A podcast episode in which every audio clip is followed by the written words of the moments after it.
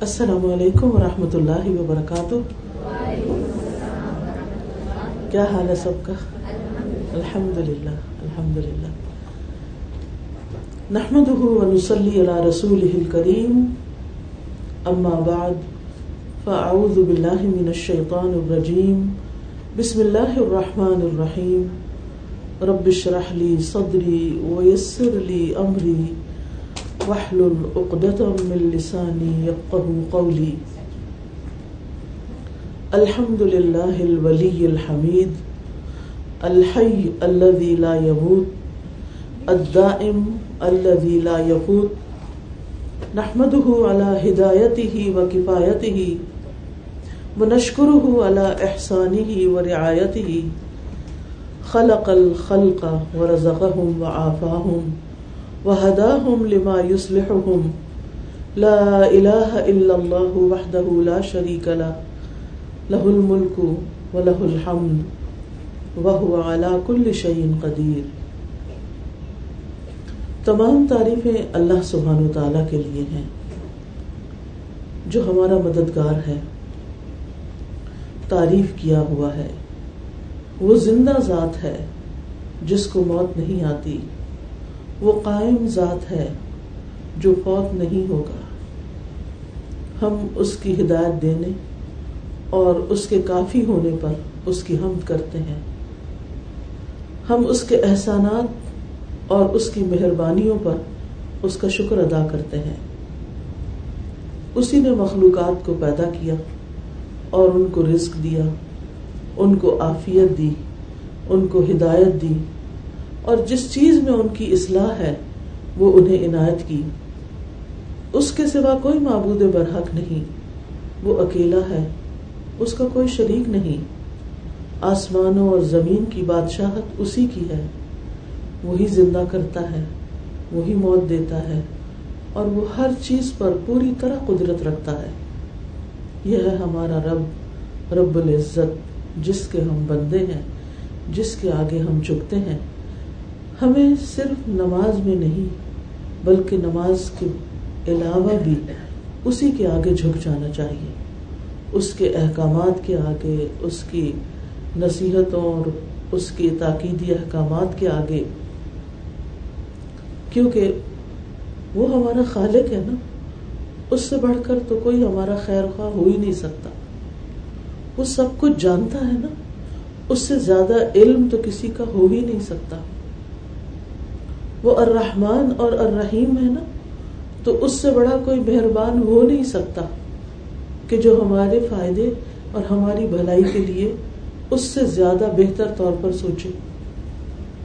اس لیے جو کچھ اس نے ہمیں بتا دیا، جو کچھ اس نے فرما دیا، وہی برحق ہے، وہی ہمارے فائدے کا ہے۔ اور اسی پر عمل کر کے ہم نہ صرف یہ کہ دنیا بلکہ آخرت میں بھی کامیاب ہو سکتے ہیں۔ اس لیے بہت ضروری ہے کہ ہم اس کے احکامات کو غور سے سنیں اور اس نیت کے ساتھ سنیں کہ ہمیں ان پر عمل بھی کرنا ہے۔ کیونکہ جو انسان قرآن مجید کو جس نیت کے ساتھ پڑھتا ہے، اللہ تعالیٰ کے احکامات کو جس نیت کے ساتھ لیتا ہے، اس کو بس اتنا ہی فائدہ حاصل ہوتا ہے۔ لہذا ہمیں اپنی نیتوں میں، اپنے ارادوں میں، اپنے مقاصد میں وسط لانی چاہیے، بہتری لانی چاہیے۔ آج میں بات کروں گی کہ ہماری زندگی میں احسان کی کیا اہمیت ہے۔ ہمارے معاملات میں، ہمارے رویوں میں احسان کا کیا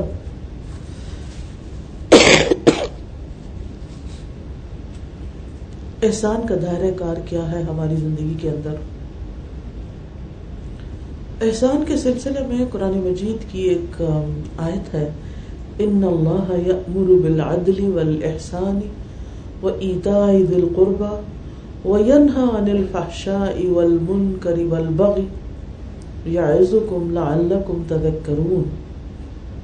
بے شک اللہ عدل اور احسان اور قرابت دار والے کو دینے کا حکم دیتا ہے اور بے حیائی اور برائی اور سرکشی سے منع کرتا ہے۔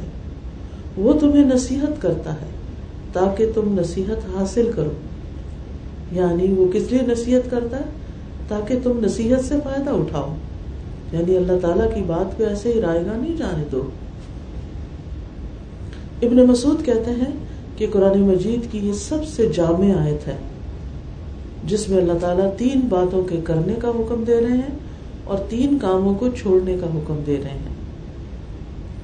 وہ تین بھلائیاں جنہیں ہمیں اپنی زندگی میں اختیار کرنا ہے، وہ ہے عدل، احسان اور رشتے داروں کو دینا۔ اور تین برائیاں جنہیں چھوڑ دینا چاہیے، وہ ہے فحشا منکر اور بغی یعنی سرکشی۔ تین بھلائیاں جن کا ذکر کیا گیا، وہ تمام معاملات کو خوبصورت بنا دیتی ہیں۔ اور تین برائیاں جن کا یہاں ذکر کیا گیا، وہ تمام انفرادی اور اجتماعی معاملات کو بگاڑ دینے والی ہیں۔ اس لیے اگر کوئی شخص اس آیت پر عمل کر لیتا ہے، تو وہ ہر طرح کی خیر سمیٹ لیتا ہے۔ اور اگر وہ ان اس آیت کے اندر پائی جانے والی جو برائیاں ہیں، ان کو چھوڑ دیتا ہے تو ہر طرح کے شر سے محفوظ ہو جاتا ہے۔ حسن بصری سے روایت ہے، انہوں نے اس آیت کو پڑھا اور کہنے لگے کہ اللہ تعالیٰ نے تمہارے لیے ایک ہی آیت میں تمام بلائیوں کو اور تمام شر کو جمع کر دیا ہے۔ یعنی ہر چیز ایک جگہ پر اکٹھی ہو گئی ہے۔ تو ان اللہ یأمر بالعدل والاحسان بے شک اللہ تمہیں حکم دیتا ہے عدل اور احسان کا۔ اب عدل کیا ہے؟ عدل سے مراد فرائض ادا کرنا اور احسان سے مراد مستحبات کی ادائیگی ہے۔ ابن عطیہ کہتے ہیں، عدل یہ ہے کہ ہر فرض پر، ہر فرض کام پر عمل کیا جائے۔ یعنی جو ہماری ڈیوٹیز ہیں ٹورڈز اللہ سبحان و تعالی یا ٹورڈز ہز پیپل ان سب فرائض کو ادا کریں۔ لوگوں کے جو حقوق ہوتے ہیں، وہ ہمارے ذمے فرائض ہوتے ہیں۔ اور جتنے بھی اعمال ہیں یعنی چاہے وہ عقیدے سے تعلق رکھتے ہیں یا شرعی احکامات ہیں، عبادات سے تعلق ہے یا معاملات سے تعلق ہے، جیسے امانتیں ادا کرنا، ظلم کو چھوڑ دینا، ان سب کا تعلق اسی سے ہے۔ عدل اپنی ذات میں بھی ہوتا ہے، عدل دوسروں کے ساتھ بھی ہوتا ہے۔ یعنی انسان پر لازم ہے کہ وہ اپنے ساتھ بھی عدل کرے اور اپنے گھر والوں اور دیگر انسانوں کے ساتھ بھی عدل کا معاملہ کرے۔ اپنی ذات کے ساتھ عدل کیا ہے کہ انسان اپنی جان پر کسی ایسی چیز کا بوجھ نہ ڈالے جس کا اللہ نے اس کو حکم نہیں دیا۔ یعنی وہ کام اپنے ذمے نہ لے جن کو کرنے کا کوئی حکم نہیں آیا اور جو ہمارے فرائض میں شامل نہیں ہے۔ یعنی دین میں نئی نئی چیزیں ایجاد نہ کرے اور اپنے اوپر بوجھ نہ ڈالے۔ حتیٰ کہ نیکی کے کاموں میں بھی اپنی جان پر وہ بوجھ نہ ڈالے جس کو وہ اٹھا نہ سکے۔ یعنی نہ تو اتنی رعایت اپنے آپ کو دے کہ بس آرام طلب زندگی ہو، اور نہ اتنی مشقت میں ڈالے کہ انسان آرام کرنا بھول جائے۔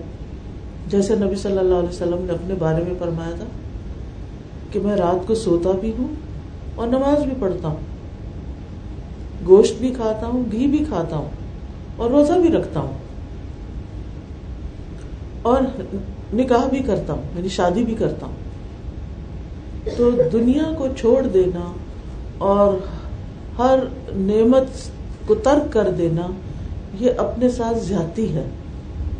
کیونکہ اللہ سبحانہ تعالیٰ نے یہ چیزیں انسانوں کے لیے پیدا کی ہیں۔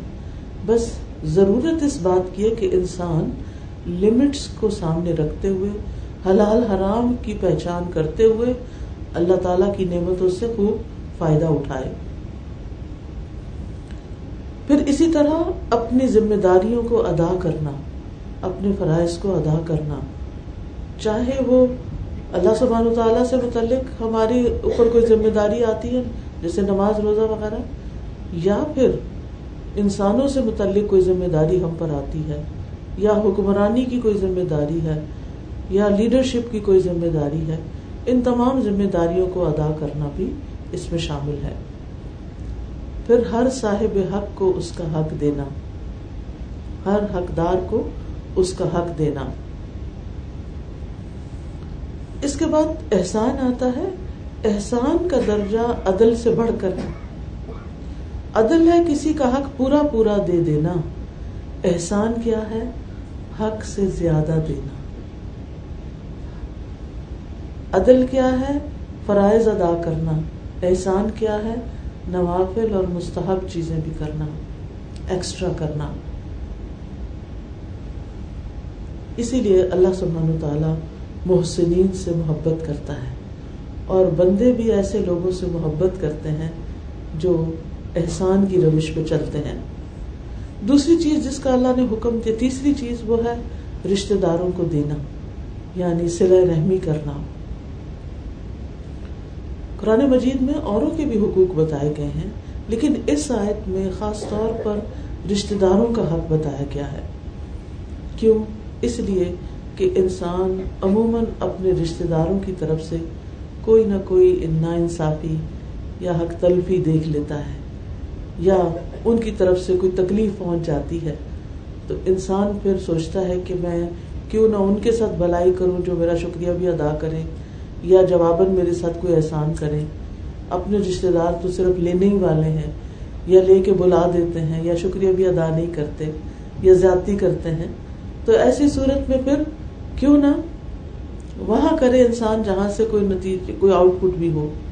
لیکن اللہ سبحانہ تعالیٰ ہمیں عدل اور احسان کے بعد خاص طور پر رشتے داروں کے ساتھ احسان کا حکم دے رہے ہیں کہ رشتے دار دوسرے لوگوں کی بنسبت زیادہ حقدار ہیں تمہارے احسان کے، تمہاری نیکی کے۔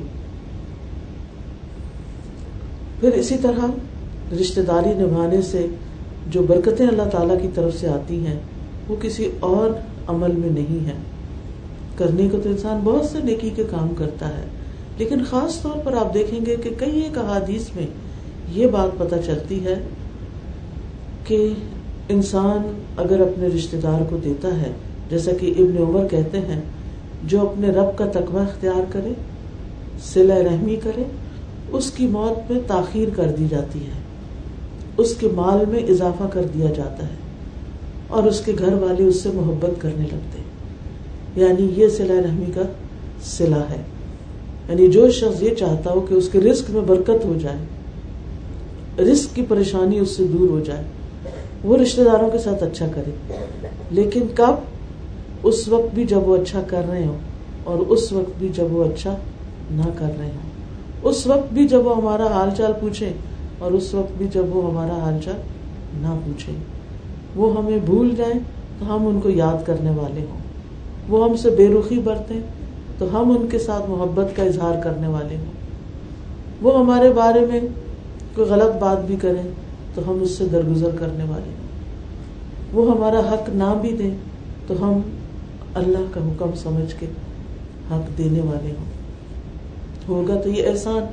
لیکن قرآن مجید میں بتایا گیا، ان احسن تم احسن تم لانفسکم۔ اگر تم احسان کرو گے تو یہ تم دراصل اپنے اوپر احسان کرو گے۔ اس کا فائدہ واپس تمہیں کو پہنچے گا۔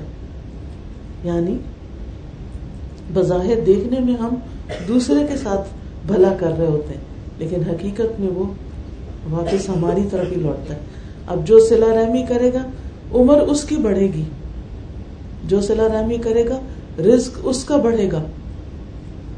بظاہر دوسروں کو دے رہا ہے، لیکن حقیقت میں اس سے زیادہ لے بھی رہا ہے۔ جن چیزوں سے منع کیا گیا وہ کیا ہے پہلی چیز ہے فحشا ہر وہ گناہ جس کو فحش خیال کیا جاتا ہے۔ بے حیائی کی چیزیں۔ پھر اسی طرح ہر وہ گناہ جو کھلے عام کیا جائے، جیسے والدین کی نافرمانی یا رشتے داری توڑنا، بدکاری کرنا، محرم عورتوں سے نکاح کرنا اور اس کے علاوہ بھی جن کاموں کو بے حیائی تصور کیا گیا ہے۔ اللہ سبحانہ تعالیٰ نے قرآن مجید میں ظاہری اور باطنی دونوں طرح کے بے حیائی کے کام حرام قرار دیے۔ قل انما حرم ربی الفواحش ما ظاہر منها وما بطن۔ کہہ دیجیے، میرے رب نے تو بے حیائیوں کو حرام کیا ہے، جو ظاہر میں ہو رہی ہوں اور جو چھپ کے ہو رہی ہوں۔ یعنی بے حیائی کے کام دونوں طرح ہی منع ہے اسی طرح زبان سے گالی گلوچ کرنا بھی بے حیائی کا کام ہے۔ سوری حدیث میں آتا ہے کہ مومن فحش گو نہیں ہوتا۔ آپ نے فرمایا مومن نہ تو تانے دینے والا ہوتا ہے۔ یعنی مثلاً اگر کسی کے اندر کوئی غلطی ہے، کوئی کوتا ہی ہے، کوئی عیب ہے، تانا نہیں دیتا۔ نہ لان لان تان کرتا ہے۔ لانت نہیں بھیجتا۔ نہ فوش کلامی کرتا ہے، نہ گالی گلوچ کرتا ہے۔ یعنی ایسے لفظ زبان سے نہیں نکالتا جو ایمان یا مومن کے منافی ہوں۔ بات کرتا ہے تو اچھی۔ کیونکہ اللہ سبحانہ تعالیٰ کا حکم ہے نا، قولو لنا سے حسنا۔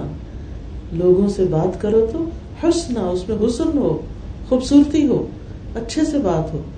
اور اچھی بات جو ہے وہ دلوں میں محبت پیدا کر دیتی ہے اور بات وہی ہوتی ہے، لیکن اگر بہت سختی کے ساتھ کی جائے یا ایسے انداز میں کی جائے کہ جو دوسرے کو ہرٹ کر دے، پریشان کر دے، تو وہی چیز انسان کے انسان کے خلاف لکھی جاتی، انسان کے خلاف حجت بن جاتی ہے۔ فحاشی کی کبھی ترین قسم جو ہے وہ زنا ہے۔ قرآن مجید میں آتا ہے، ولا تقرب الزنا۔ زنا کے قریب بھی نہ جاؤ۔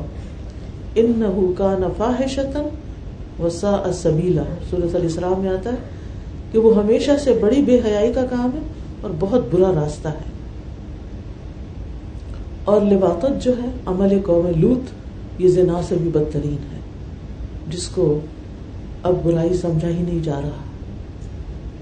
دوسری چیز ہے بغی زیادتی سرکشی۔ بغی کہتے ہیں، حد سے بڑھ جانا۔ اور یہ ہے اللہ کی مخلوق پر زیادتی کرنا۔ لمٹس کراس کر جانا۔ لوگوں کی جان، مال اور عزت پر ظلم و زیادتی کرنا۔ مثلا جان، کسی کی جان لے لینا۔ مال، کسی کا چرا لینا۔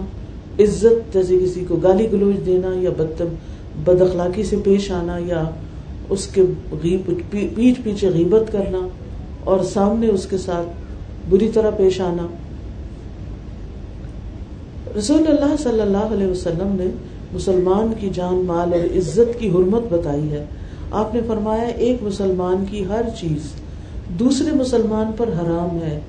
اس کا خون یعنی اس کا خون قتل سے بھی نہیں بہایا جا سکتا اور زخم کر کے، زخمی کر کے بھی نہیں بہایا جا سکتا۔ بازو کا ایسا ہوتا ہے نا کہ کوئی چوری، چاقو لے آتا ہے قتل کا ارادہ نہیں لیکن مار دیا کہیں الٹا سیدھا۔ تو وہ بہت سا خون ضائع ہو گیا۔ ایک اور چیز جو آج کل ہمارے یہاں بڑی عام ہو گئی ہے کہ چھوٹی چھوٹی بیماریوں پر ڈاکٹرز آپریشن کر دیتے ہیں۔ بے وجہ دوسروں کا خون بہا دیتے ہیں۔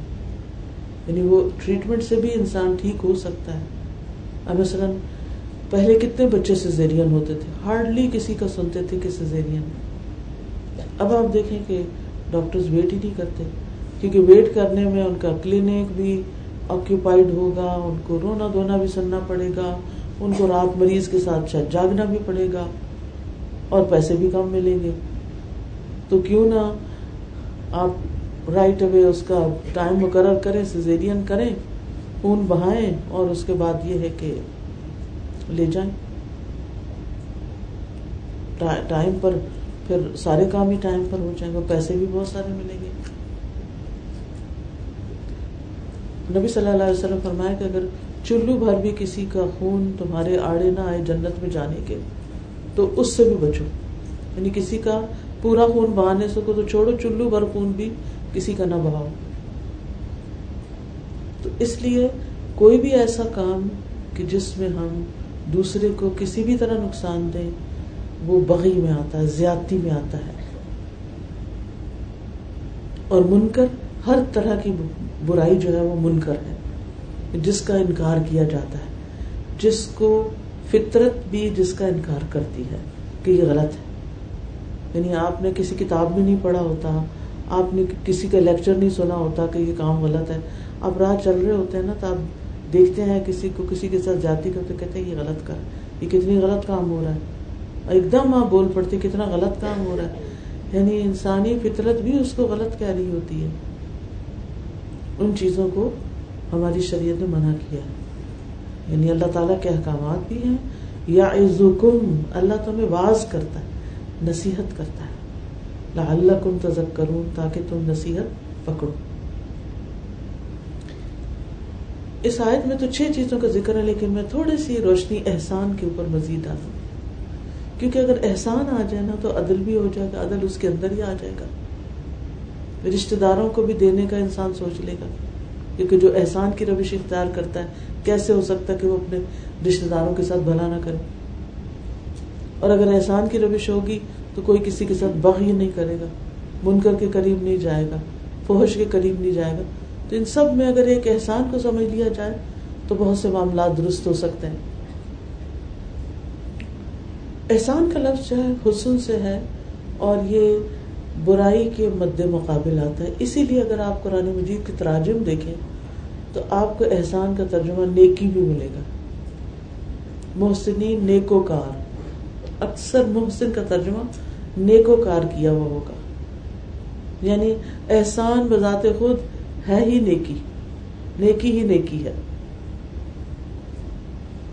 یعنی اعمال کی نیکیاں کلام کی کسی بھی چیز کو عربی میں کہتے ہیں حسن تو شعی تحسین میں نے اس چیز کو خوبصورت اور مزین کر دیا بیوٹیفائی کر دیا۔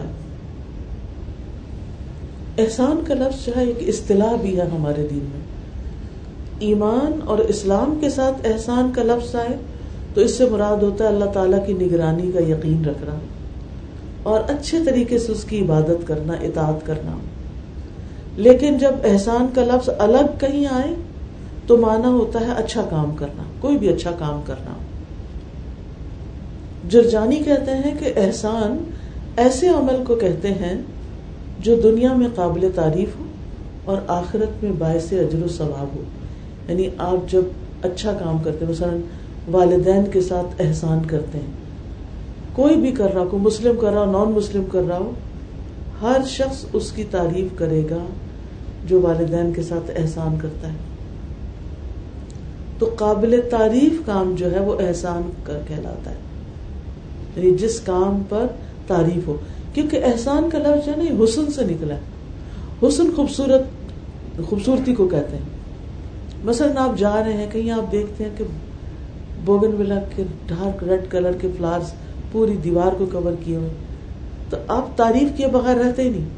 آپ گاڑی میں بیٹھے سب لوگوں کو کہتے ہیں، دیکھو دیکھو، کتنا خوبصورت لگ رہا یہ کیا ہے؟ وہ اس اس طریقے سے اس نے اپنا رنگ دکھایا، اس طریقے سے وہ بیل پھیلی کہ ہر راہ گزر اس کی تعریف کر رہا ہے۔ تو اسی طرح ہماری زندگی میں جو ہم معاملات کرتے رہتے ہیں، کام کرتے رہتے ہیں، دوسرے لوگوں کے ساتھ احسان کا برتاؤ کرتے ہیں، تو اس کی وجہ سے ہماری ایک شہرت بن جاتی ہے۔ کہ فلاں فلاں شخص بڑا ہی بیبا ہے، بڑا ہی اللہ کا بندہ ہے، بہت اچھا ہے، بڑا نیک ہے۔ یعنی اس کا خیال بھی آتا ہے، تو ساتھ نیکی کا خیال آتا ہے، اس کے اچھے اخلاق کا خیال آتا ہے۔ اس کا کوئی نہ کوئی احسان یاد آ جاتا ہے کہ اس نے فلاں وقت میں میرے ساتھ یہ کیا تھا۔ اینڈ وائس ورسا اس کے اگر بغی زیادتی کی ہو کسی پر، تو وہ بھی یاد آ جاتا ہے۔ تو قابل تعریف کام، باعث اجر کام۔ لیکن یاد رکھیے، احسان کرنا اللہ ہی کی خاطر ہے۔ کیونکہ اللہ تعریف چاہنے کے لیے نہیں کرنا، لیکن پہچان کیا ہے کہ کوئی احسان کر رہا ہے یا نہیں، کہ اس کی تعریف کتنی۔ اور پھر باعث اجر یعنی آخرت میں اس کا ثواب بھی ملے۔ تھانوی کہتے ہیں کہ لفظ احسان کا اطلاق تین چیزوں پر ہوتا ہے۔ یعنی مختلف لوگوں نے جو غور و فکر کیا، اس کی روشنی میں احسان کا نچوڑ نکالا۔ ہے کیا احسان؟ وہ کہتے ہیں اس میں تین چیزیں آتی ہیں۔ نمبر ایک، کسی چیز کا طبیعت اور مزاج کے مطابق ہونا۔ دوسرے، کسی چیز کا اپنے کمال تک پہنچنا۔ یعنی کہ لیول آف ایکسیلنس یعنی کسی بھی چیز کو ایکسیلنس کے لیول پر کرنا۔ اور تیسرا ہے کسی چیز کا قابل تعریف ہونا۔ احسان کی قسمیں بھی بتائی جاتی ہیں۔ ایک ہے بندوں کے ساتھ احسان کرنا۔ دوسرا ہے اپنے کام میں احسان کرو لیول اختیار کرنا۔ یعنی آپ جو کام خود کر رہے ہیں، اپنے لیے کر رہے ہیں۔ اس کو عمدہ طریقے سے کریں۔ مثلا، آپ علم حاصل کر رہے ہیں، آپ پڑھ رہے ہیں، آپ اگزام دیتے ہیں، آپ سبق سناتے ہیں، آپ سارا کچھ کرتے ہیں۔ اب آپ اپنے اپنے رویے پہ غور کریں کہ یہ میں کس لیول کا کام کر رہی ہوں۔ ایکسلنس کے لیول پہ کام کر رہی ہوں بھائی یا بس کام چلا رہی ہوں۔ تو جس طرح کا آپ رویہ اختیار کریں گے، یا تو وہ احسان کا ہوگا یا وہ غیر احسان کا ہوگا۔ پھر اسی طرح مثال کے طور پر آپ گھر کا کام کرتے ہیں، آپ کھانا پکا رہے ہیں، آپ کپڑے دھو رہے ہیں، آپ کپڑے استری کر رہے ہیں، تو آپ سب اس فرق کو اچھی طرح سمجھتے ہیں۔ ایک ہوتا ہے بہترین کام اور ایک ہوتا ہے بس چل چلا ہو گیا، ختم۔ کچھ لوگ فریزر سے نکال کے گوشت کوکر میں ڈال کے پندرہ منٹ میں کھانا پکا کے رکھ دیتے ہیں۔ کھانا تو پک گیا یہ بھی۔ لیکن ایک اور کیا ہے کہ آپ جب گروسری کریں تو دیکھ بھال کے سمجھ بوجھ کے ساتھ کریں۔ پھر آپ اس کو جب لائیں اور رکھیں اور پھر اس کو پلان کریں اور اس میں اس کے مطابق جو بنا رہے ہیں، اس کے مطابق مرچ مسالہ ڈالیں۔ بعض لوگوں کو یہ نہیں پتا کہ ہر دال میں ہر مسالہ نہیں ڈلتا۔ بس وہ کیبنٹ کھولتے ہیں اور ساری ڈبیوں میں سے نکال کے ابال کے رکھ دیتے ہیں۔ پتہ نہیں چلتا کیا کھا رہے ہیں کون سی دال کھا رہے ہیں۔ احسان کی روش اختیار کرنے کے لیے اس کام کو سیکھنا بھی پڑتا ہے۔ بہترین طریقے سے کرنے کے لیے وہ وہ, وہ طریقہ ڈھونڈنا بھی پڑتا ہے۔ اس میں محنت بھی کرنی پڑتی ہے۔ علی رضی اللہ عنہ کا قول ہے، لوگ اپنے اچھے اعمال کے بیٹے ہیں یعنی ان کو اسی کی طرف منسوخ کیا جائے گا، جیسے بیٹا باپ کی طرف منسوخ کیا جاتا ہے۔ تو جو جس لیول کا کام اسے دیکھتے کہ یہ فلاں نے کیا ہوگا، یہ اسی کا کام ہو سکتا ہے۔ کھانا کھاتے ہی آپ کہتے ہیں یہ فلاں کا پکا ہوا لگتا ہے۔ یعنی جیسا وہ جس درجے کا کام کرتا ہے، وہ اس کی پہچان بن جاتا ہے۔ یعنی کسی بھی کام کی کوالٹی اس شخص کی پرسنالٹی کو ڈٹرمن کرتی ہے۔ احسان جو ہے، یہ ہمارے رب کی صفت ہے۔ کہ اللہ احسن کل شعی ان خلقا اللہ وہ ذات ہے جس نے جو چیز بنائی، خوبصورت بنائی۔ پھر وہ بندوں پر بھی احسان کرتا ہے۔ وہ احسن کما احسن اللہ علیہ تم بھی احسان کرو لوگوں پر جیسے اللہ نے تم پر احسان کیا ہے۔ انبیاء کی صفت بھی ہے۔ قرآن مجید میں آتا ہے، سلام علی ابراہیم کدالی کا نجز المحسنین۔ سلام علی موسا و ہارون، انا کدالی کا نجز المحسنین۔ سلام علی الیاسین، انا کدالی کا نجز المحسنین۔ یہ سارے محسن تھے۔ اسی طرح اللہ سبحانہ تعالیٰ صورت الانعام میں بہت سارے انبیاء کا ذکر کر کے اسحاق اور یعقوب اور نوح اور داؤد اور سلیمان اور ایوب اور یوسف اور موسا اور ہارون علیہ السلام کا ذکر کر کے فرماتے ہیں۔ وہ کدا علی کا نجزل محسن سارے محسن تھے۔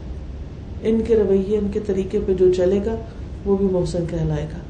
پھر یہ کہ اللہ تعالیٰ نے ہمیں حکم دیا کہ احسان احسان کریں۔ وہ احسن ان اللہ یحب المحسنین احسان کرو کیونکہ اللہ تعالیٰ محسنین سے محبت رکھتا ہے۔ تو اللہ تعالیٰ کی محبت حاصل کرنے کے لیے احسان کرنا ہے۔ رسول اللہ صلی اللہ علیہ وسلم نے فرمایا ان اللہ تعالی محسن و احسن اللہ تعالیٰ محسن ہے، تم بھی احسان کیا کرو۔ اور ہم سے تو احسان کا مطالبہ ہے ہی۔ اللہ خلق الموت والحیات لیبلوکم ایکم احسن والا کہ اس نے موت اور زندگی کو بنایا تاکہ تمہیں آزما کے دیکھے کہ تم میں اچھے کام کون کرتا ہے، خوبصورت کام کون کرتا ہے، نیک کام کون کرتا ہے، بہترین کام کون کرتا ہے۔ کیونکہ احسن میں یہ ساری چیزیں سپرلیٹو ڈگری ہے، احسن۔ یہ ہم سے مطلوب ہے۔ کہ ہم اپنے اعمال میں، اپنے کاموں میں کوالٹی پیدا کریں، اپنے اسلام میں حسن پیدا کریں۔ سورت النساء میں آتا ہے، ومن احسن دینا ومن احسن دینا ممن اسلم ممن اسلم وجهه لله وهو محسن۔ دین کے لحاظ سے اس سے بہتر کون ہے؟ جس نے اپنا چہرہ اللہ کے لیے تابع کر دیا، جبکہ وہ نیکی کرنے والا بھی، وہ محسن یعنی اندر سے بھی جھک گیا اللہ کے لیے، خالص اللہ کے لیے کام کیا اور ظاہر میں بھی اس میں خوبصورتی پیدا کی۔ اور یہ بہترین لوگوں کی صفت ہے۔ رسول اللہ صلی اللہ علیہ وسلم نے فرمایا، کیا میں تمہیں یہ نہ بتاؤں کہ تم میں سب سے بہتر کون ہے؟ صحابہ نے عرض کیا جی ہاں یا رسول اللہ صلی اللہ علیہ وسلم۔ آپ نے فرمایا، تم میں سب سے بہتر وہ لوگ ہیں جن کی عمر طویل ہو اور تم میں احسن عمل کرنے والے ہوں۔ یعنی سب سے اچھے عمل کرنے والے بھی اور لمبی عمر پانے والے بھی آپ دیکھتے ہیں نا، بعض بزرگوں کو آپ دیکھیں آپ دیکھتے ہی چلے جاتے ہیں۔ کتنے صاف ستھرے ہیں، کتنا نور ہے ان کے چہرے پہ۔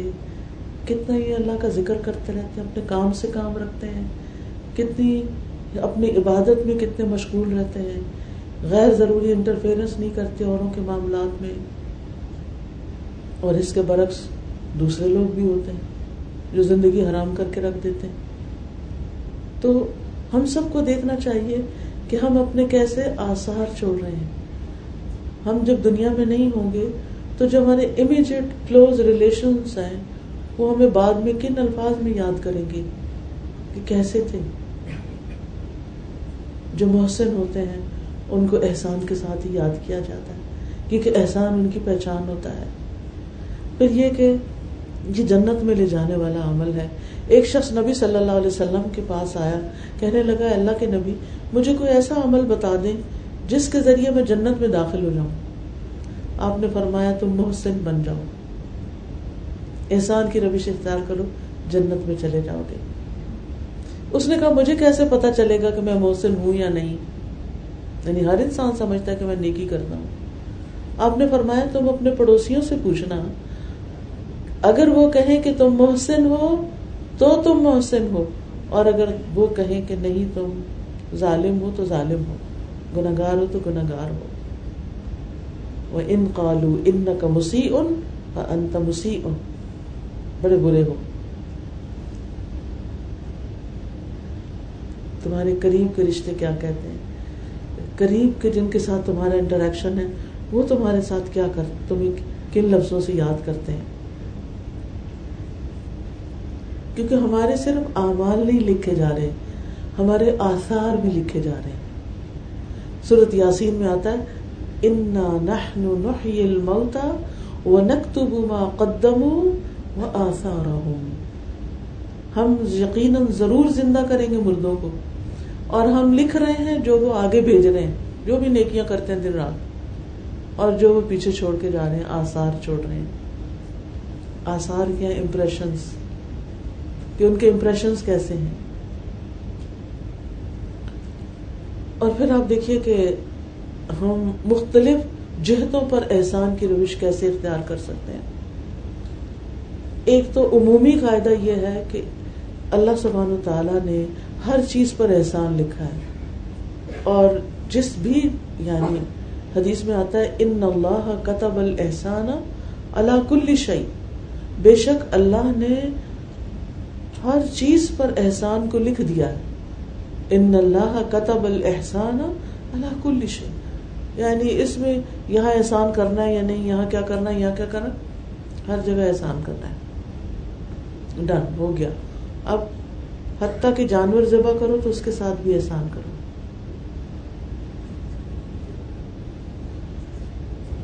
اور وہ کیا کہ جب اس کو ذبح کرنے لگے تو چھری کو تیز کر لے اور زبیحے کو راحت پہنچائے۔ پھر پختہ اور مضبوط عمل۔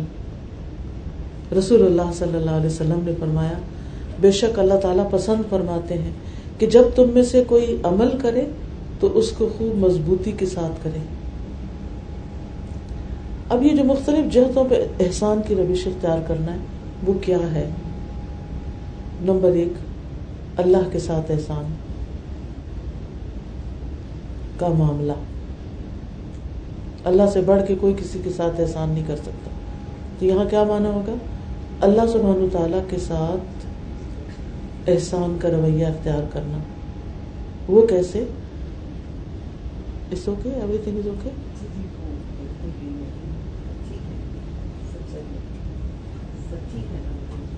اچھا ٹھیک ہے اللہ سبحانہ تعالیٰ کے ساتھ معاملہ کرتے ہوئے احسان کیسے ہوگا؟ ہر کام اس کے لیے کیا جائے؟ اخلاص. اخلاص. خالص اسی کے لیے.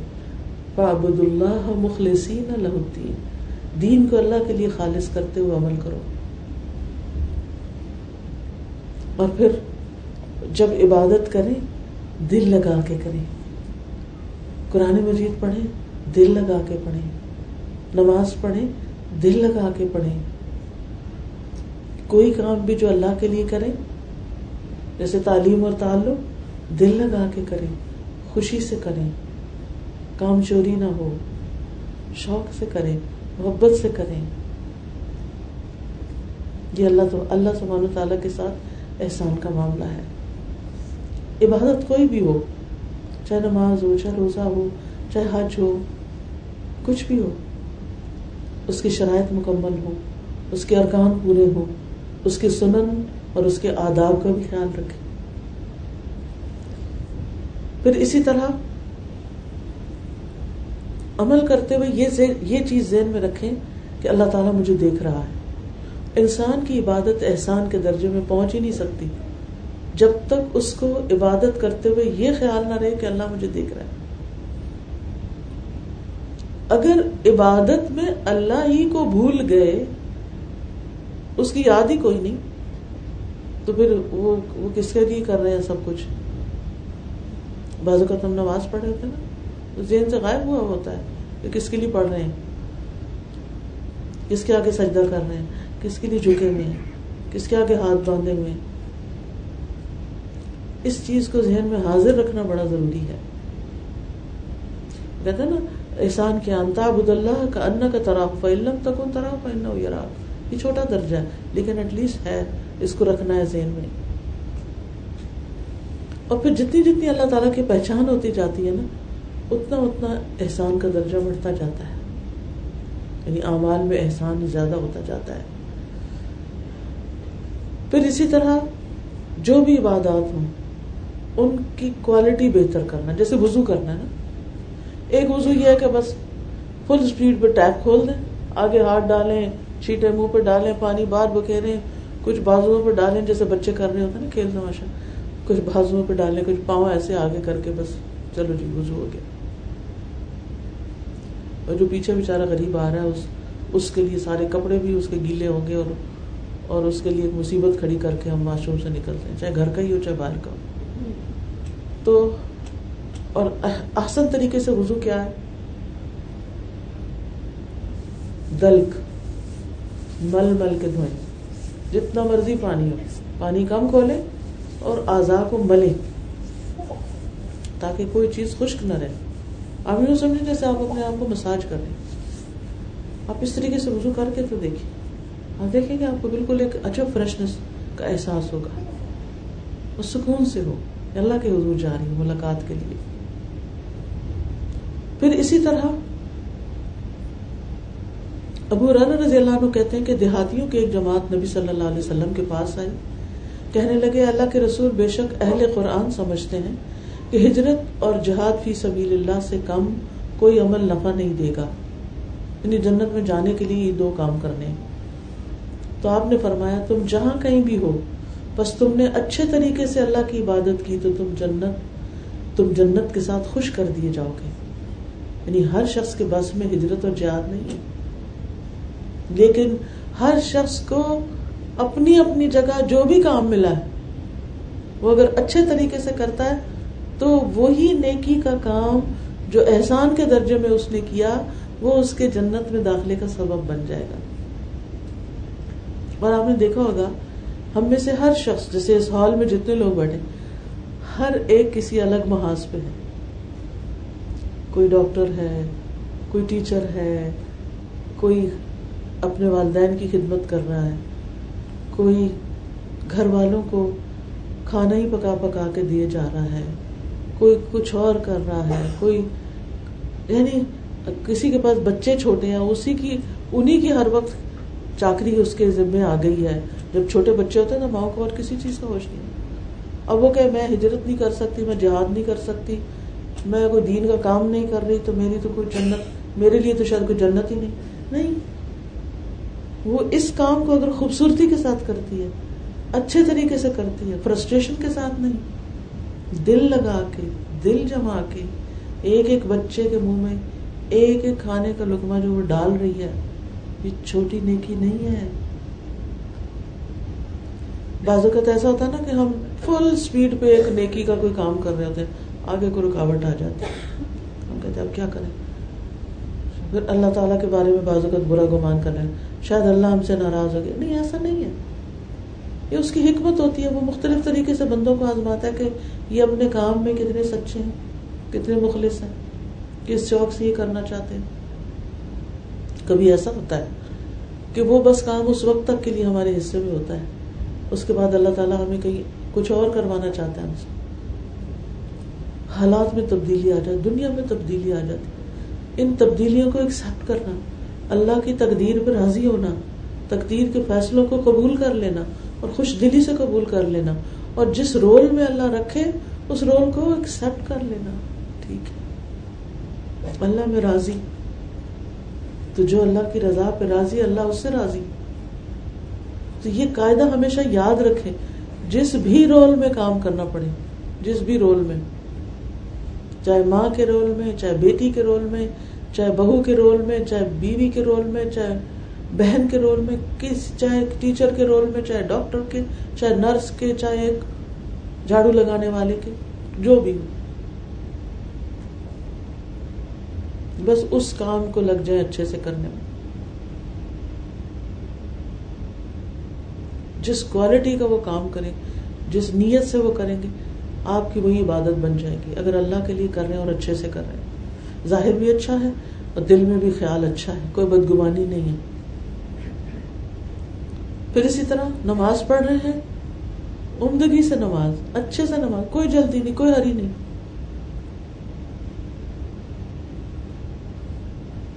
بعض اوقات ایسا ہوتا نا، اب میرے ساتھ یہ ہوا۔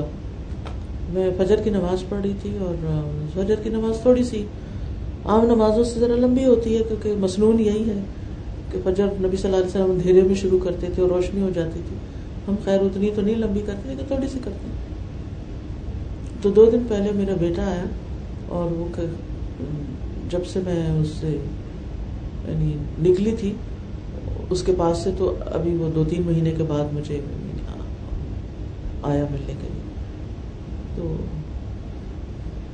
میں نے نماز شروع کی اور اتنی دیر مجھے لگا جیسے کوئی آ گیا ہے۔ میں ایکسپیکٹ کر رہی تھی شاید فلائٹ لیٹ ہوگی، تھوڑا سامان نکلے گا، پھر ہر چیز جلدی جلدی ہوتی کی تو گھر پہنچ گیا فلائٹ بھی جلدی آ گئی۔ اب میں نے نماز شروع کی۔ نماز شروع کی ہے تو جو میں نے پڑھنا، میں نے پلان کیا ہوتا آج میں نے کیا پڑھنا ہے۔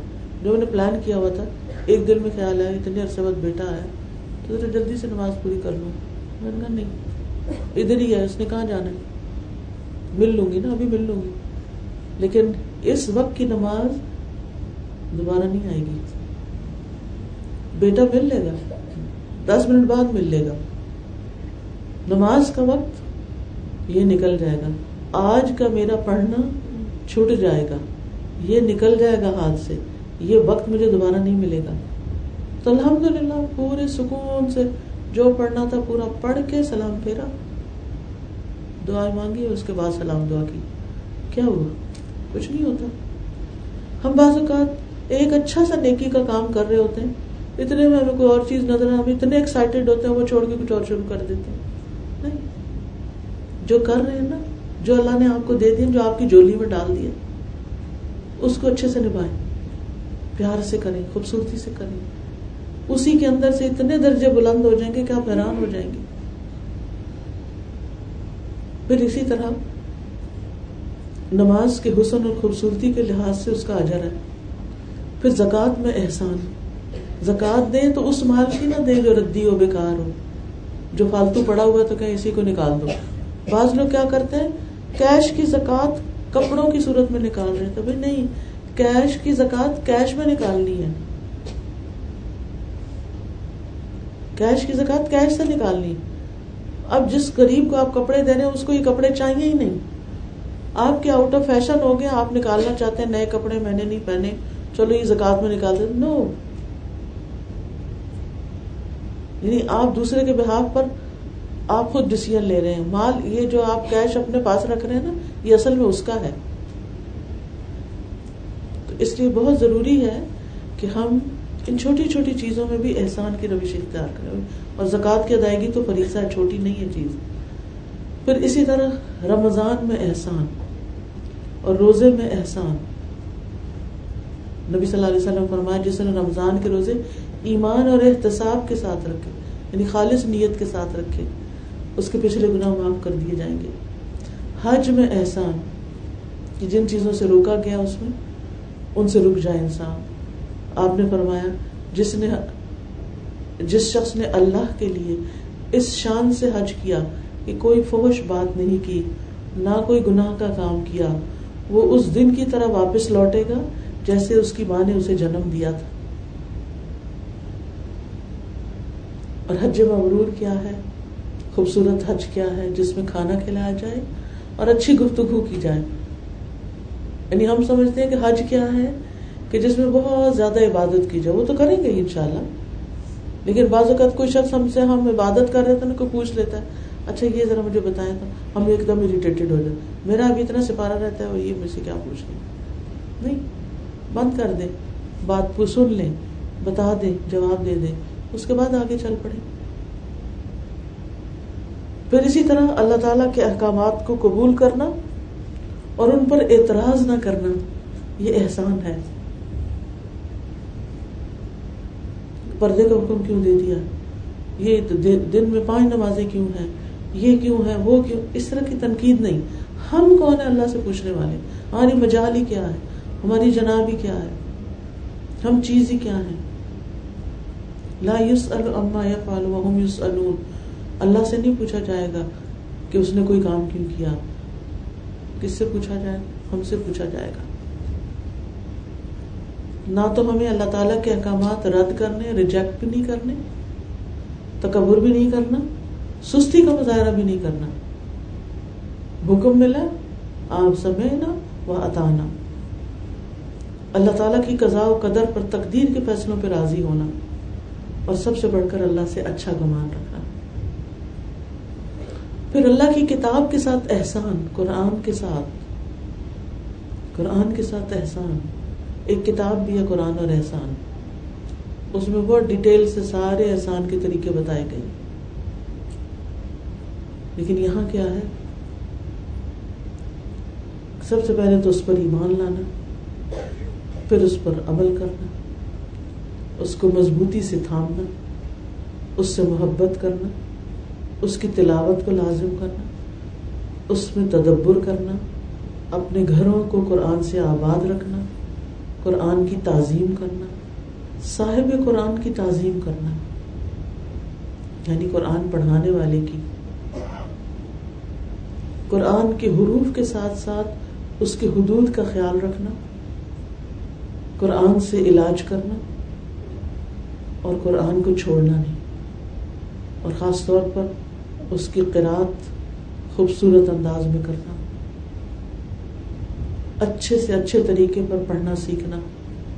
اور اگر آپ پڑھا رہے ہیں تو اچھے سے اچھے طریقے پر اس کو محنت کے ساتھ سکھائیں۔ کیونکہ بچہ تو وہی سیکھتا ہے جو استاد سکھاتا ہے۔ آپ دیکھتے ہیں جیسے آپ اسکول میں دیکھتے ہیں ویسے لوگوں کو دیکھ، کچھ لوگ آرام سے پڑھ رہے ہوتے ہیں اور کچھ لوگ اتنی مشکل پیش آتی ہے حالانکہ بڑے ذہین ہوتے ہیں۔ ان غریبوں کا قصور نہیں ہوتا کیونکہ ان کو ایسے ہی پڑھا دیا گیا تھا۔ کسی نے توجہ ہی نہیں کی ان پر، محنت ہی نہیں کی۔ کیونکہ یہ خون جلانے والا کام ہوتا ہے، بڑا صبر اور حوصلے والا کام ہوتا ہے۔ کتنی پریکٹس چاہیے ہوتی ہے، کتنی محنت چاہیے ہوتی ہے۔ تو اس کراط میں احسان کے درجے پر پہنچنے کے لیے استاد کو بھی کام کرنا پڑتا ہے اور شاگرد کو بھی کام کرنا پڑتا ہے۔ تو اگر ہم اللہ سبحانہ و تعالیٰ کے کلام کے ساتھ احسان نہیں برتیں گے تو پھر کس چیز کے ساتھ برتیں گے؟ پھر انسانوں میں سب سے بڑھ کر والدین کے ساتھ احسان۔ قرآن مجید میں کئی بار آیا ہے وہ بال والدین احسان والدین کے ساتھ احسان۔ ان کے ساتھ نیک سلوک۔ ان، جب تک اللہ کی نافرمانی نہ ہو، ان کی بات سننا اور ماننا۔ ان تک خیر پہنچانا۔ ان سے تکلیف کو دور کرنا، ان کے لیے ادب اختیار کرنا۔ ہم پیرنٹس کو فار گرانٹیڈ لیتے ہیں۔ بعض اوقات اپنے بچوں کی چاکری کر رہے تھے ان کے سامنے۔ ان کو اتنی محبت سے اور اتنی منت سماجوں سے بلا رہے ہوتے ہیں۔ اور ماں باپ کو جھٹک کے جواب دے رہے ہوتے ہیں۔ واٹ از دس جس کا اللہ نے حکم دیا، کوئی نہیں کہا، بل اولاد احسانہ بل والدین احسانہ والدین کے ساتھ احسان۔ آج کتنے ہی لوگ ایسے ہیں۔ جو اس حکم کے خلاف چل رہے ہیں اور اپنے آپ کو گناہ گار کر رہے ہیں۔ اللہ نے اپنے حق کے بعد اپنے والدین کا حق رکھا ہے۔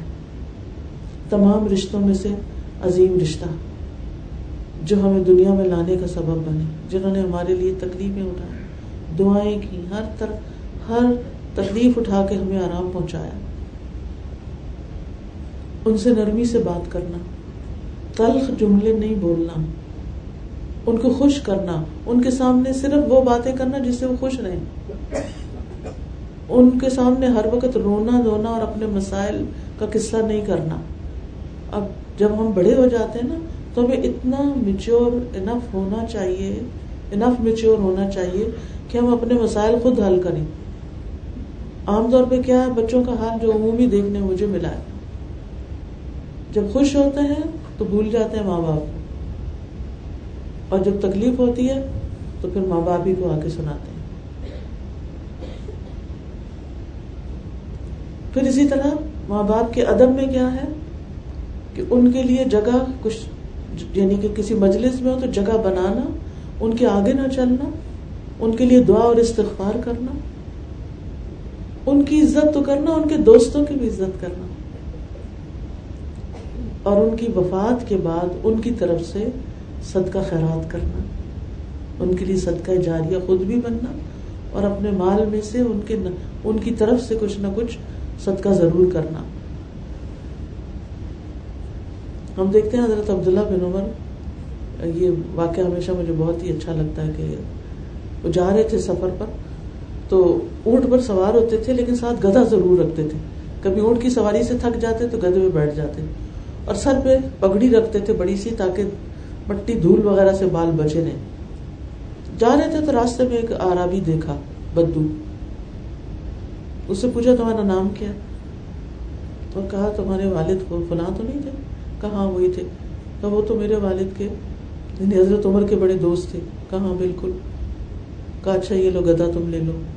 اچھا یہ پگڑی بھی تم لے لو۔ اب وہ جو ساتھی ہیں ساتھ، وہ دیکھ رہے ہیں۔ وہ کہتے ہیں کہ یہ آپ نے کیا کیا؟ تو وہ بتاتے ہیں کہ ان کا ان کے والد میرے والد کے دوست تھے۔ اور احسان کر رہے ہیں باپ کے دوست کے بچے سے۔ ہمارا دین کتنا خوبصورت ہے۔ کہاں تک حسن معاملہ کا سبق دیتا ہے؟ تو ظاہر ہے کہ ماں باپ کو اپنے دوست پیارے ہوتے ہیں۔ جب ہم ان کے دوستوں کو خوش کریں گے، تو ماں باپ بھی خوش ہوں گے۔ زندہ ہے تب بھی فوت ہو چکے تب بھی۔ یہ تو بات کی بات ہے نا۔ بہت بات کی بات ہے، جب وہ اس کا باپ بھی فوت ہو چکا تھا اور حضرت عمر بھی فوت ہو چکے تھے۔ پھر اسی طرح گھر والوں کے ساتھ احسان۔ خی رکم خی رکم لہلی ہی و انا خی رکم لہلی نبی صلی اللہ علیہ وسلم نے فرمایا، تم میں سے بہتر وہ ہے جو اپنے گھر والوں کے لیے بہتر ہو، اور تم سب کی نسبت میں اپنے گھر والوں کے لیے بہتر ہوں۔ ابو عبداللہ الجدلی کہتے ہیں، میں نے حضرت عائشہ سے پوچھا، رسول اللہ صلی اللہ علیہ وسلم کا اپنے گھر والوں کے ساتھ کیسا اخلاق تھا؟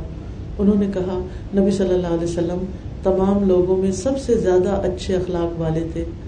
بےحدہ گو بے تکلف بےحدہ گوئی کرنے والے، بازاروں میں شور مچانے والے نہیں تھے۔ برائی کا بدلہ برائی سے نہیں دیتے تھے، معاف کر دیتے تھے۔ پھر اسی طرح گھر والوں کے کاموں میں ان کی ذمہ داریوں کو بانٹنا، ان سے محبت کا سلوک کرنا، محبت کا اظہار کرنا، اور ان کے آرام کا خیال کرنا، ان کے کاموں میں ہر وقت عیب نہیں نکالنا، بچوں کے ساتھ محسن بننا۔ پھر لوگوں کے عام لوگوں کے ساتھ احسان، اچھے اخلاق کے ذریعے، کیونکہ جو اچھا اخلاق اختیار کرے گا اس کے لیے جنت میں خوبصورت گھر کی بشارت ہے۔ اور عام لوگوں کے ساتھ محبت اور شفقت سے پیش آنا، مسکرا کر ملنا۔ گفتگو میں احسان۔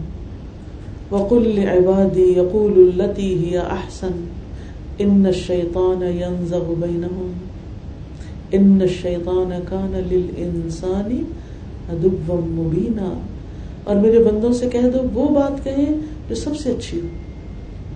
جیسے نا آپ کسی دکاندار سے معاملہ کر رہے ہیں، آپ رکشے والے سے معاملہ کر رہے ہیں، آپ اپنے کسی شاگرد سے معاملہ کر رہے ہیں، بہن بھائی سے معاملہ کر آپ، یہ آپ کی چوائس ہے آپ کیسے جملے بول دیں یہ آپ کی چوائس ہے آپ کیا، کیسی زبان استعمال کریں آپ کی چوائس ہے کہ آپ کیا دیتے ہیں؟ میں کسی بزرگ کا پڑھ رہی تھی، کسی محدث کا کہ وہ جب کسی سے کرائے پہ کوئی کام لیتے تھے، کبھی حساب نہیں کرتے تھے۔ حساب نہیں کرتے۔ جو ہوتا تھا دے دیتے اور معذرت کرتے تھے، بھائی، اتنا ہی تھا آج میرے پاس۔ حق سے زیادہ دیتے۔ احسان کہتے ہی حق سے زیادہ دینے کو ہے پھر اچھی بات کرنا صدقہ۔ یعنی آپ کسی کو کچھ بھی نہ دیں۔ لیکن اگر آپ راہ چلتے مل گئے ہیں تو ایٹ لیسٹ توجہ سے سلام کر لیں اور اچھی بات کر دیں دوسرے کو، ایک اچھی بات بھی آگ سے بچا سکتی ہے۔ رسول اللہ صلی اللہ علیہ وسلم نے فرمایا، جہنم سے بچو خواہ کھجور کا ٹکڑا صدقہ کر کے، پوری کھجور بھی نہیں، ٹکڑا۔ اور اگر یہ نہ پاؤ تو اچھی بات کر کے۔ نبی صلی اللہ علیہ وسلم نے فرمایا، سلام عام کرنا اچھا کلام کرنا، ایسے اعمال ہیں جو بخشش کو واجب کر دیتے۔ یعنی یہ دو کام کر لو سلام کو عام کر کے اور اچھا کلام کر کے، جس سے بھی انٹریکشن ہو، کسی بھی قسم کا۔ خاص طور پہ اپنے بچے۔ کیونکہ بازو کا ہم ساری دنیا سے اچھا برتاؤ کر کے آ جاتے ہیں۔ گھر والوں سے ڈانٹ ڈپٹ ہی چل رہی ہوتی ہے۔ وائے کیا وہ نہیں ڈیزرو کرتے ہمارے اچھے سے لوگ کو؟ وہ سب سے زیادہ حقدار ہے آپ نرمی کر کے تو دیکھیں۔ اور میں نے اس کا بہت تجربہ کیا کہ جب بچے تھوڑا سا غصے میں چیخنا چلانا چاہتے تو میں وسفر کرنے لگ جاتی تھی۔ اونچا نہیں بولنا جواب۔ میں وسفر اچھا بتاؤ کیا کیوں؟ کیسے؟ تو اس کو اگر نیچے آنا ہی پڑتا ہے۔ والیوم والیوم نیچے کرنا ہی پڑتا ہے۔ عمل سے سکھاتے ہیں نا۔ پھر دوسروں کے بارے میں اچھا گمان رکھنا۔ ہر ایک سے اچھا گمان کے ساتھ ملنا۔ دوسروں کی ضرورتیں پوری کرنا۔ لوگوں کی بہترین انداز میں اصلاح کرنا، ایک دوسرے سے درگزر کرنا، لوگوں سے ملنے والی اذیتوں پر صبر و تحمل سے کام لینا۔ کیونکہ سب لوگ نہ پڑھے لکھے ہوتے ہیں، نہ دین جانتے ہیں، نہ انہوں نے کہیں سے کچھ سمجھا سیکھا ہوتا ہے، نہ گھروں سے کوئی تربیت ہوتی ہے۔ لہٰذا وہ اپنی عادتوں سے مجبور ہوتے ہیں اور دوسروں کو اذیت دے ہی جاتے ہیں، کسی نہ کسی طرح تکلیف دیتے ہیں۔ تو ان سے درگزر کر لیا جائے۔ اور سمجھ لیا جائے تو یہ تو اپنی عادت سے مجبور ہے۔ اور پھر تکلیف کے بدلے میں احسان کر دینا۔ واقعہ یاد ہے جس میں غزب حنین میں رسول اللہ صلی اللہ علیہ وسلم کا پاؤں جو ہے وہ ایک عربی کے پاؤں، ایک عربی شخص کے پاؤں سے ٹکرا گیا۔ وہ کہتے میرے پاؤں میں بھاری جوتی تھی، میرا پاؤں نبی صلی اللہ علیہ وسلم کے پاؤں کے اوپر آ گیا۔ اور بہت تکلیف ہوئی آپ کو۔ تو آپ کے ہاتھ میں کوڑا پکڑا تھا، آپ نے میرے کو چوکا دیا۔ یعنی وہ ایک انسٹنٹ ریئیکشن ہوتا ہے نا کہ کوئی آپ کے اوپر آئے تو آپ ایک دم اس کو پیچھے کرتے ہیں۔ تو آپ نے اپنے ہاتھ میں پکڑے کوڑے کے ساتھ کہا، بسم اللہ، تم نے مجھے تکلیف دی ہے۔ وہ کہتا ہے میں نے اپنے رات بھر اپنے آپ کو خوب ملامت کی۔ اور میں نے یہ کہا کہ میں میں نے رسول اللہ صلی اللہ علیہ وسلم کو تکلیف دی۔ وہ کہتے وہ کیسی رات گزری اللہ ہی جانتا ہے۔ صبح ہوئی تو ایک آدمی کہہ رہا تھا، فلاں شخص کہاں ہے؟ وہ میرا ہی نام لے رہا تھا۔ میں نے کہا میری آئی شامت مجھے بلا لیا گیا۔ کہتے میں چلا تو گیا، مگر میں بہت ڈرا ہوا تھا۔ چلا تو گیا، لیکن ڈرا ہوا تھا۔ تو رسول اللہ صلی اللہ علیہ وسلم نے مجھ سے پوچھا، تم ہی وہ شخص ہو جس نے کل اپنے جوتے سے میرے پاؤں پر، میرے پاؤں کو روندا تھا اور مجھے تکلیف دی تھی؟ تو میں نے کہا جی ہاں میں ہی وہ ہوں. آپ نے فرمایا، تو میں نے کوڑے کے ساتھ تمہیں چوکا دیا تھا. اس نے کہا ہاں آپ نے فرمایا، اس کے بدلے یہ اسی دمبیاں ہیں تمہارے لیے۔ اسی دمبیاں اس کو بدلے میں دی، ایک کوڑے سے چوکا اور وہ بھی اچانک تھا، جان بوجھ کے نہیں کیا تھا۔ تو کسی کی طرف سے پہنچنے والی تکلیف کا احسان سے جواب، جان کے دشمن کے ساتھ نبی صلی اللہ علیہ وسلم نے کیسے کیسے احسان کیے ہیں۔ جس نے آپ پہ جادو کیا تھا، کیا آپ نے اس کو طلب کیا؟ نہیں، اس کو کوئی سزا دی؟ کوئی جرمانہ عائد کیا؟ کچھ نہیں کیا، معاف کر دیا۔ جس عورت نے آپ کو زہر کھلایا تھا بکری میں، آپ نے اس کو معاف کر دیا۔ یہ دونوں واقعات آپ کی جان لینے کے تھے۔ اور اس کے علاوہ بھی جو تھے۔ اب یہ کہ سوال یہ پیدا تھا کہ اتنی تکلیفیں انسان برداشت کرتا جائے اور دوسروں سے اچھا ہی بنا رہے، اس کا فائدہ کیا ہوگا؟ سب سے بڑی، بڑا فائدہ ہے کہ اللہ سبحانہ تعالیٰ کی مدد آئے گی۔ ان اللہ مع الذین اتقوا والذین هم محسنون۔ اللہ ان لوگوں کے ساتھ ہے، یقیناً، جو اس سے ڈرتے ہیں اور وہ جو احسان کی روش اختیار کرتے ہیں۔ سورۃ العنکبوت میں آتا ہے ان اللہ لمع المحسنین بے شک اللہ محسنین کے ساتھ ہے یعنی ان کا مددگار ہے۔ پھر اور کیا چاہیے؟ اللہ کی محبت ملتی ہے۔ وہ احسن ان اللہ يحب المحسنین اللہ کی رحمت نصیب ہوتی۔ ان رحمت اللہ قریب من المحسنین اللہ کی رضا ملتی ہے۔ بلدین اتبعوهم باحسان رضی اللہ عنہم ورضوا عنہ دنیا اور آخرت میں بھلائیاں ملتی ہیں۔ للذین احسنوا فی هذه الدنیا حسنا کتنی سچی بات ہے۔ للذین احسنوا فی هذه الدنیا حسنا جو احسان برتیں گے، احسان کی روش اختیار کریں گے۔ ان کو اس دنیا میں بھلائی ملے گی۔ اس دنیا میں فیض پہنچے گا۔ ولدار الاخرت خیر۔ ولد نعم دار المتقین آخرت کا گھر تو خیر بہت ہی اچھا اور ڈرنے والوں کا گھر بہت بہترین ہے۔ پھر جو جس احسان کرے گا، اس پر واپس آئے گا احسان لوٹ کر۔ حل جزا الحسان الحسان پھر اسی طرح احسان کرنے سے ایک شرح صدر حاصل ہوتا ہے۔ نفس کی پاکیزگی حاصل ہوتی ہے۔ علم اور حکمت میں اضافہ ہوتا ہے۔ گناہوں سے انسان محفوظ رکھتا ہے، ظلم و زیادتی سے محفوظ رہتا ہے۔ خود کو بھی فائدہ ہوتا ہے اور دوسروں کو بھی فائدہ پہنچاتا ہے انسان۔ اور عظیم اجر ہے۔ ان الذين امنوا وعملوا الصالحات انا لا نضيع اجر من احسن عملا۔ اللہ تعالیٰ اس کا عمل ضائع نہیں کریں گے جو احسن عمل کرے گا۔ اللہ تعالیٰ ہمیں توفیق عطا فرمائے۔ واخر دعوانا ان الحمد للہ رب العالمین سبحان اللہ والحمد للہ ولا الہ الا اللہ واللہ اکبر ولا حول ولا قوة الا باللہ العلی العظیم اللہم صلی علی محمد وعلى آل محمد كما صليت على إبراهيم وعلى آل إبراهيم إنك حميد مجيد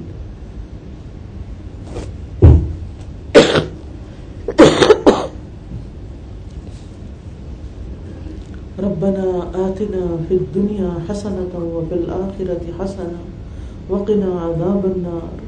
اللهم اهدني لأحسن الأخلاق، لا يهدي لأحسنها إلا أنت. واصرف عني سيئها، واصرف عني سيئها، واصرف عني سيئها، لا يصرف عني سيئها إلا أنت. اللهم اغفر لي ذنوبي وخطاياي، اللهم أنعشني واجبرني واهدني لصالح الأعمال والأخلاق، فإنه لا يهدي لصالحها ولا يصرف سيئها إلا أنت. اللہ ہمارے گناہوں اور ہماری خطاؤں کو معاف فرما دے، ہمیں تندرستی عطا فرما دے، ہماری کمیاں کوتاہیاں پوری کر دے، ہمیں نیک اور اعمال اور اچھے اخلاق کی طرف رہنمائی دے دے۔ یا اللہ، بے شک ہم تجھ سے برے اخلاق، برے اعمال اور بری خواہشات سے پناہ مانگتے ہیں۔ اللہ انی اعوذ بکا من منکرات الاخلاقی والاعمال والاہواء اللہم احسن خلقی فاحسن خلقی۔ اے اللہ، تو نے ہماری صورت اچھی بنائی، تو ہمیں سیرت بھی اچھی عطا کر دے۔ اللہم انی اسألک ان تبارک فی نفسی وفی سمعی وفی بصری وفی روحی وفی خلقی وفی خلقی وفی اہلی وفی محیایا۔ وفی مماتی وفی عملی وتقبل حسناتی واسألک الدرجات العلا من الجنہ اے اللہ، ہم تجھ سے سوال کرتے ہیں کہ تو ہمارے نفس میں، ہماری سماعت میں، بصارت میں، روح میں، تخلیق میں، اخلاق میں، اہل و عیال میں، زندگی میں، موت میں، عمل میں برکت عطا فرما۔ ہماری نیکیاں قبول فرما اور ہماری برائیوں سے درگزر فرما۔ اے اللہ، ہم تجھ سے جنت کے اعلیٰ درجوں کا سوال کرتے ہیں۔ تو ہم سب کو جنت الفردوس العلیٰ عطا فرما۔ اللہ ہمارے والدین پر اپنی رحمت فرما۔ یا رب العالمین، ہمارے بیماروں کو صحت عطا فرما۔ اللہ ہمارے دکھی لوگوں کے دکھ دور فرما۔ اللہ ہم سب کی پریشانیاں دور فرما۔ یا رب العالمین، تو ہم سب کے غموں، دکھوں، پریشانیوں کو دور کر دے۔ ہمارے دلوں کو سکون عطا فرما۔ اللہ جو ہمارے عزیز، پیارے بیمار ہیں، ان کی بیماریاں دور کر دے، یا اللہ انہیں صحت دے دے، اللہ انہیں عافیت عطا فرما دے۔ ربنا تقبل منا، اللہ ہمارے والدین پر اپنی رحمت نازل فرما۔ ربنا تقبل منا، یا اللہ جتنی بہنیں آئی ہیں، ان کا آنا قبول فرما۔ یا اللہ جو سنا ہے، ہم سب کو اس پر عمل کی توفیق عطا فرما۔ یا اللہ ہمارے اس وقت کو ہمارے خلاف حجت نہ بنانا، ہمارے حق میں حجت بنا۔ ربنا تقبل منا انك انت السميع العليم وتب علينا انك انت التواب الرحيم، وصلى الله تعالى على خير خلقه محمد وعلى آله وأصحابه وأهل بيته أجمعين. برحمتك يا أرحم الراحمين.